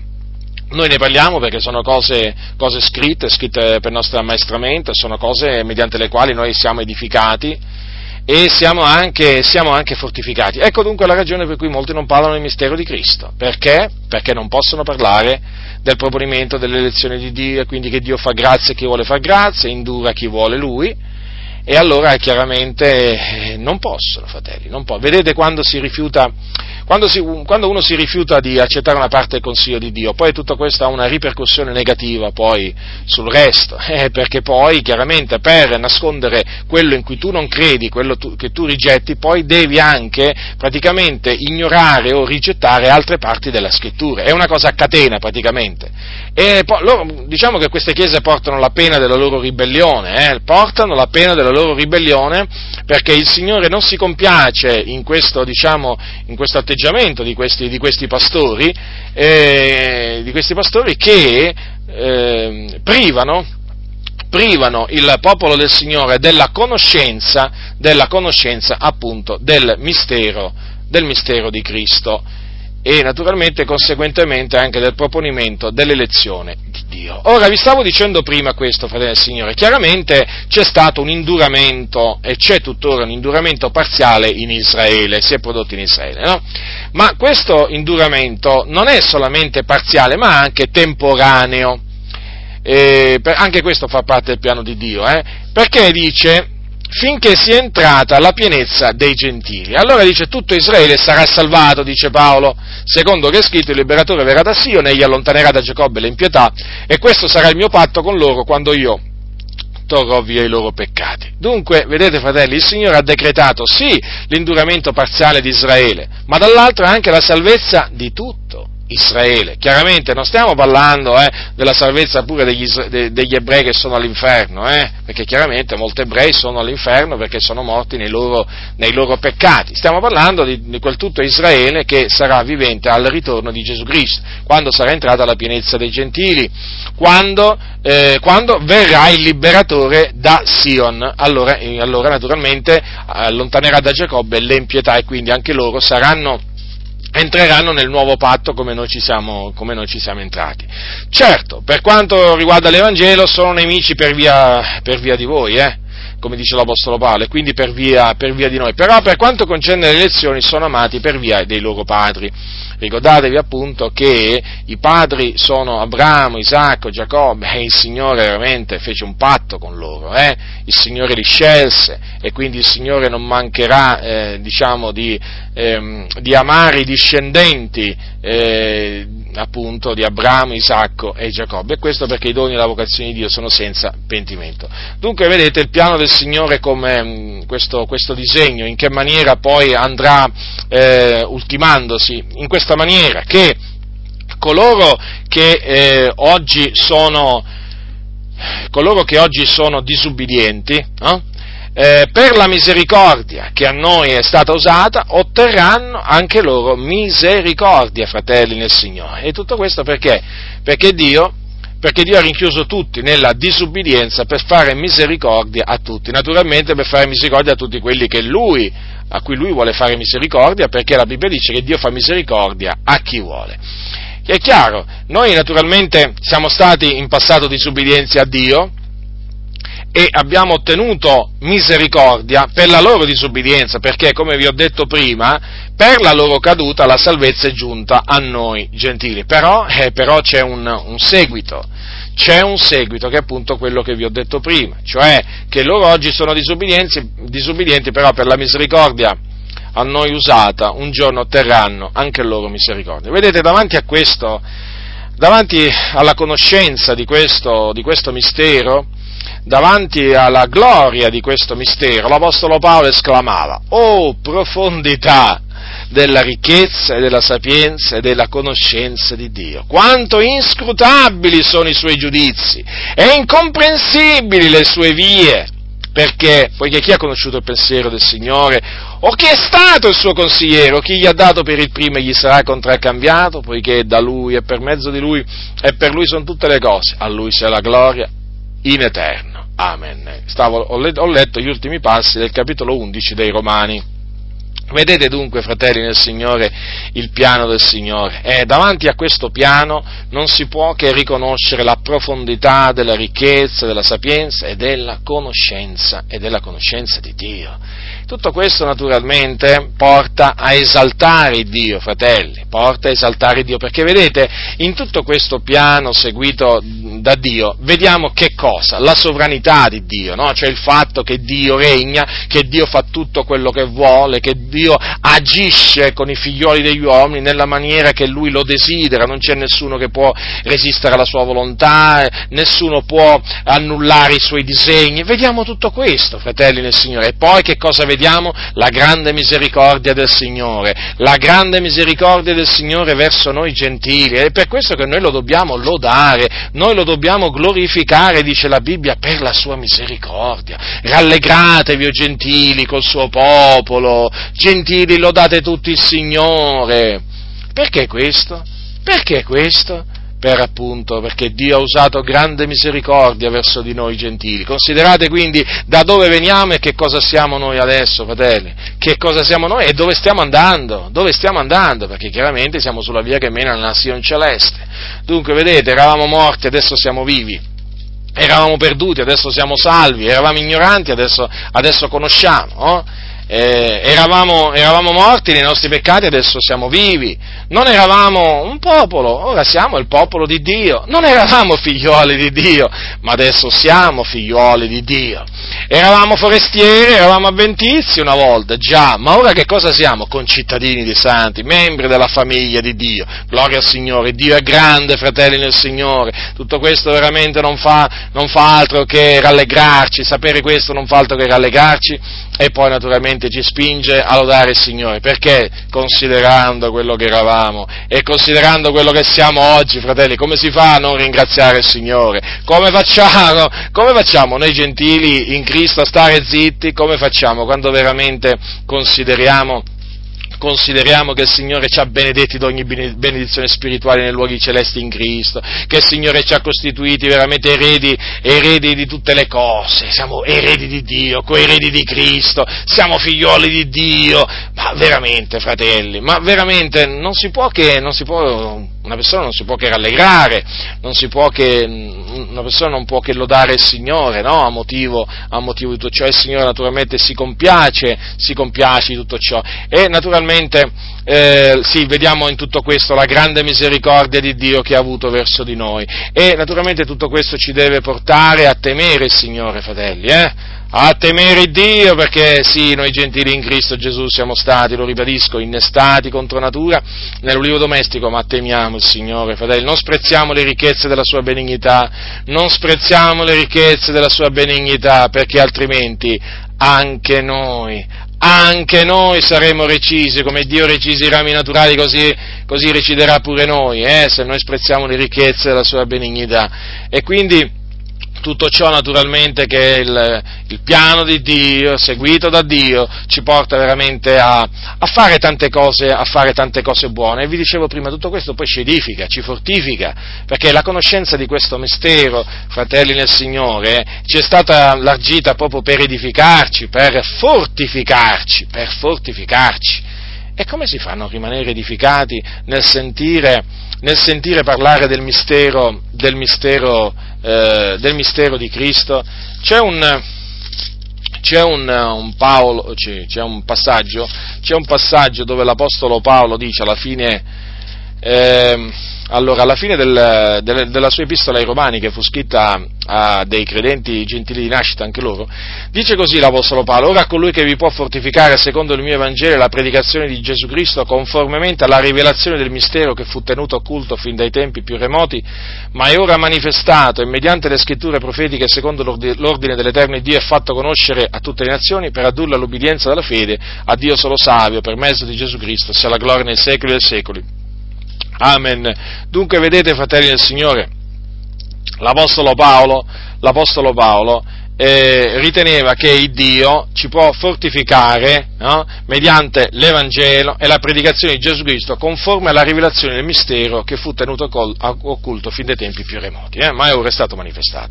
Dunque, vedete, fratelli, tutto ciò porta a fortificare, la, mi stavo dicendo appunto che la conoscenza di questo, di questo mistero eh, che appunto ci è stato rivelato, o è stato manifestato, ma è stato rivelato ai santi apostoli e profeti di lui, non può che portare forza, forza al popolo di Dio che ha bisogno veramente di forza in questo, in questo periodo, eh, in cui la Chiesa veramente è sotto attacco, parlo della Chiesa universale, non di una particolare denominazione, la Chiesa è sotto attacco, attacco per mezzo appunto dei ministri, dei ministri del diavolo, per mezzo di falsi, di falsi ministri, di falsi fratelli, per mezzo di empi che si sono insinuati in mezzo, in mezzo, a noi, che volgono la grazia di Dio in dissolutezza, è un periodo molto difficile per la Chiesa e comunque il peggio deve arrivare.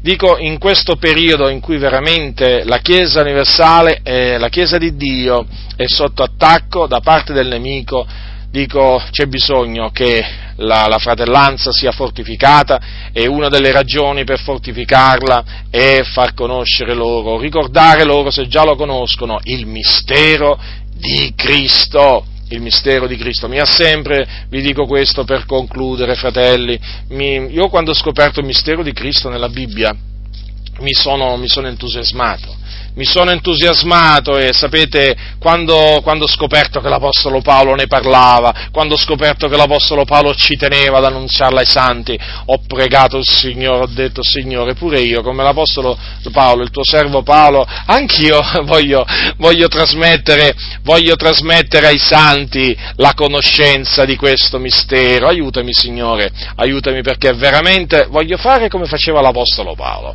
alcuni non vogliono fare come faceva l'Apostolo Paolo, io voglio fare come faceva l'Apostolo Paolo, quello veramente di far conoscere, far conoscere appunto questo, questo, questo mistero questo mistero. E dunque chiaramente bisogna farlo conoscere come si conviene, con ogni, con ogni franchezza. E dunque mi sono, mi sono, entusiasmato, mi sono appassionato questo, a, al mistero di Cristo perché ho notato che l'Apostolo dei Gentili, l'Apostolo dei Gentili, eh, ne parlava, ne parlava nelle sue, nelle sue epistole, quindi la ritenevo una cosa importante da far conoscere.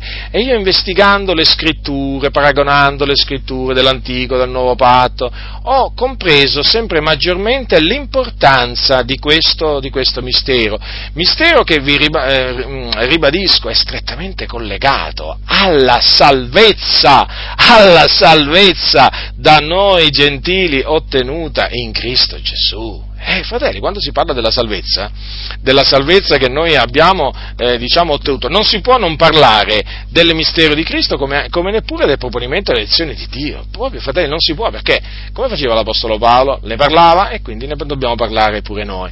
E vi dicevo appunto che mi entusiasmai e mi appassionai e io veramente vi esorto, fratelli, a, non solo a entusiasmarvi, ma io credo che già siete entusiasti, ma anche veramente appassionarvi, appassionarvi senso, in questo senso, a prendere il vostro diletto nel mistero di Cristo. Guardate, è fondamentale, fratelli. Meditate, investigate tutte le scritture che parlano veramente del mistero di, in una maniera o nell'altra, vi portano al mistero, al mistero di Cristo e troverete veramente tanta forza, tanta consolazione, tanta gioia, veramente. E chiedete al Signore veramente di poterlo trasmettere veramente anche, anche ad altri, ad altri fratelli fratelli. E un'altra cosa, non vi preoccupate se, se gli altri non ne vogliono parlare del mistero, del mistero, di Cristo. Sapete, oggi nelle comunità non vogliono parlare di tante cose che Paolo insegnava, quindi sapete, una cosa più, una cosa meno, sapete, per loro non è che fa differenza. Cioè, sono dei ribelli, lo sapete, no? La maggior parte dei pastori sono dei ribelli, cioè, leggono una cosa e ne dicono un'altra. Cioè, l'Apostolo Paolo dice di insegnare una cosa, loro ne insegnano un'altra, una cosa opposta. L'Apostolo Paolo insegnava una cosa, loro proprio non la insegnano. Insomma, una massa di ribelli. Non vi preoccupate, fratelli, non vi preoccupate. Voi attenetevi a quello che sta scritto. Cosa, come leggete? Che sta scritto? La Bibbia ne parla del mistero di Cristo? E allora, se ne parla, voi dovete stare tranquilli. Se ne parlava poi l'Apostolo Paolo, dovete stare veramente molto, molto tranquilli, perché l'Apostolo Paolo non era un cianciatore, l'Apostolo Paolo era un uomo savio, un uomo che aveva ricevuto una misura di sapienza veramente enorme, enorme, tanto che questo lo, riceve, lo implicitamente lo riconobbe lo riconobbe pure, pure, l'Apostolo Pietro quando dice il nostro caro fratello Paolo, ve lo, ricordate? Ve lo ricordate? Il nostro caro fratello Paolo ve l'ha scritto secondo la sapienza che gli è stata data. E che sapienza! E che sapienza, fratelli! Vedete, tutto quello che Paolo ha scritto eh, era frutto della sapienza che Dio gli aveva dato. Vedete dunque, fratelli, quando, quando Paolo parlava del mistero di Cristo, eh, alla fin fine, alla fin fine ne parlava ne parlava in base alla sapienza che lui aveva ricevuto da Dio. Ma molti oggi sprezzano la sapienza, la sapienza che viene da Dio, invece accettano quell'altra, quella carnale, diabolica, terrena. No, noi preferiamo la sapienza di Dio. Eh? Questi si tengano la loro carnale, terrena, diabolica, noi continueremo, continueremo a tenerci stretta la sapienza di Dio, perché per essa veramente ci saranno prolungati giorni, per essa veramente avremo e ci, ci vengono dati gioia a sazietà, pace veramente in abbondanza. E quindi noi vogliamo rimanere attaccati alle parole sagge dell'Apostolo Paolo in questo caso eh, attaccati alle sue, alle sue, parole concernenti il mistero di Cristo. Rimanete attaccati ad esse, fratelli del Signore, non distogliete il vostro sguardo dalle parole dell'Apostolo Paolo su questo, su questo mistero, perché è veramente un mistero glorioso, è un mistero meraviglioso, un mistero che prima fu occulto, ma ora è stato manifestato ai santi. La grazia del Signore nostro Gesù Cristo sia con tutti coloro che lo amano con purità incorrotta. Amen.